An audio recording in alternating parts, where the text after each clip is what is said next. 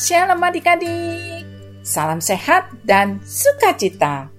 Jumpa lagi kita untuk bersama-sama mendengarkan dan belajar firman Tuhan melalui audio Sema.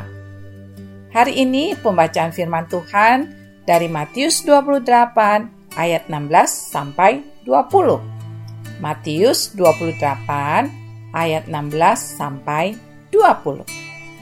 Sebelum membaca firman Tuhan, kita sama-sama berdoa ya. Mari kita berdoa. Bapa di surga, kami bersyukur dan berterima kasih untuk kasih setiamu bagi kami semua. Saat ini kami bersama-sama hendak mendengar dan belajar firman Tuhan. Kiranya roh kudus menerangi hati dan pikiran kami agar kami dapat mengerti. Dalam nama Tuhan kami Yesus Kristus, kami berdoa. Amin. Matius 28 ayat 16 sampai 20. Dan kesebelas murid itu berangkat ke Galilea, ke bukit yang telah ditunjukkan Yesus kepada mereka. Ketika melihat dia, mereka menyembahnya, tetapi beberapa orang ragu-ragu. Yesus mendekati mereka dan berkata, "Kepadaku telah diberikan segala kuasa di sorga dan di bumi. Karena itu pergilah, jadikanlah semua bangsa muridku dan baptislah mereka dalam nama Bapa dan Anak dan Roh Kudus. Dan ajarlah mereka melakukan segala sesuatu yang telah kuperintahkan kepadamu.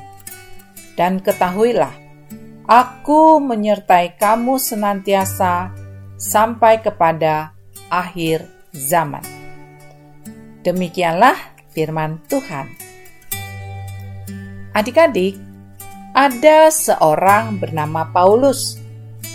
Tapi Paulus yang satu ini bukanlah Paulus yang ada di cerita Alkitab. Dari Wikipedia dan koran Sulindo, kita dapat mengetahui bahwa nama lengkapnya adalah Paulus Tosari. Nama sebelum menjadi penginjil adalah Kasan Jario. Meskipun ia bukan tokoh Alkitab, ia ternyata seorang penginjil. Paulus Tosari lahir pada tahun 1813 dan meninggal pada tahun 1882. Perannya sangat penting dalam penyebarkan Injil di Jawa Timur. Ia banyak diterima oleh kalangan orang Jawa karena memberitakan Injil dengan menggunakan budaya Jawa. Wayang dan tembang menjadi andalan Paulus Tosari. Gereja Kristen Jawi Wetan yang ada saat ini tidak lepas dari hasil perjuangan Paulus Tosari dalam mengabarkan Injil. Sebelum menjadi pegabar Injil, Paulus Tosari atau sebelumnya bernama Kasanjario mengalami kehidupan yang sulit Pernikahannya hanya bertahan dua bulan. Sempat sukses sebagai pedagang kapas, tapi bangkrut karena kegemarannya berjudi. Kasan jatuh miskin dan merasa Tuhan tak akan mengampuni dosa-dosanya.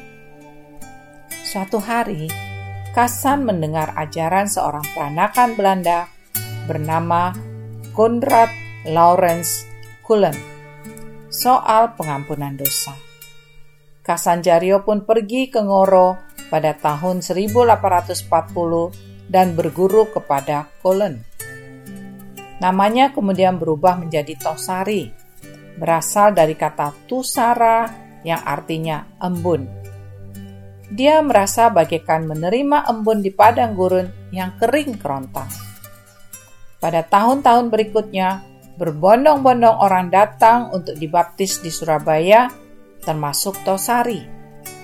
Tosari dibaptis oleh Johannes MD pada tanggal 12 September 1844 dengan nama baptis Paulus, sehingga namanya menjadi Paulus Tosari.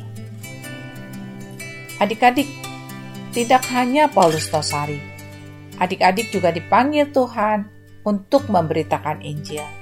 Adik-adik bisa menceritakan kepada orang-orang sekitar tentang Tuhan Yesus dan karya keselamatannya. Sehingga semakin banyak orang yang datang dan percaya pada Yesus adalah Tuhan dan Juru Selamat kita. Seperti perintah Tuhan Yesus pada kita di Matius 28 ayat 19. Karena itu, pergilah, jadikanlah semua bangsa muridku dan baptislah mereka dalam nama Bapa dan Anak dan Roh Kudus. Sering terjadi bahwa orang tidak percaya atau tidak mau mendengarkan berita baik yang adik-adik sampaikan. Tapi adik-adik tetap semangat, berdoa, dan mohon pertolongan Roh Kudus untuk menggerakkan hati orang yang sudah mendengarkan berita firman Tuhan dari adik-adik, sehingga mereka mau percaya dan dibaptis. Dan adik-adik terus berkomitmen. Aku mau mengabarkan Injil kepada orang banyak. Kita ulangi sekali lagi. Aku mau mengabarkan Injil kepada orang banyak. Mari adik-adik kita berdoa. Bapa di surga, berikan kami hikmat dalam memberitakan Injil Tuhan Yesus. Terima kasih Tuhan, dalam nama Tuhan kami Yesus Kristus. Amin. Sampai berjumpa lagi adik-adik. Tuhan Yesus memberkati.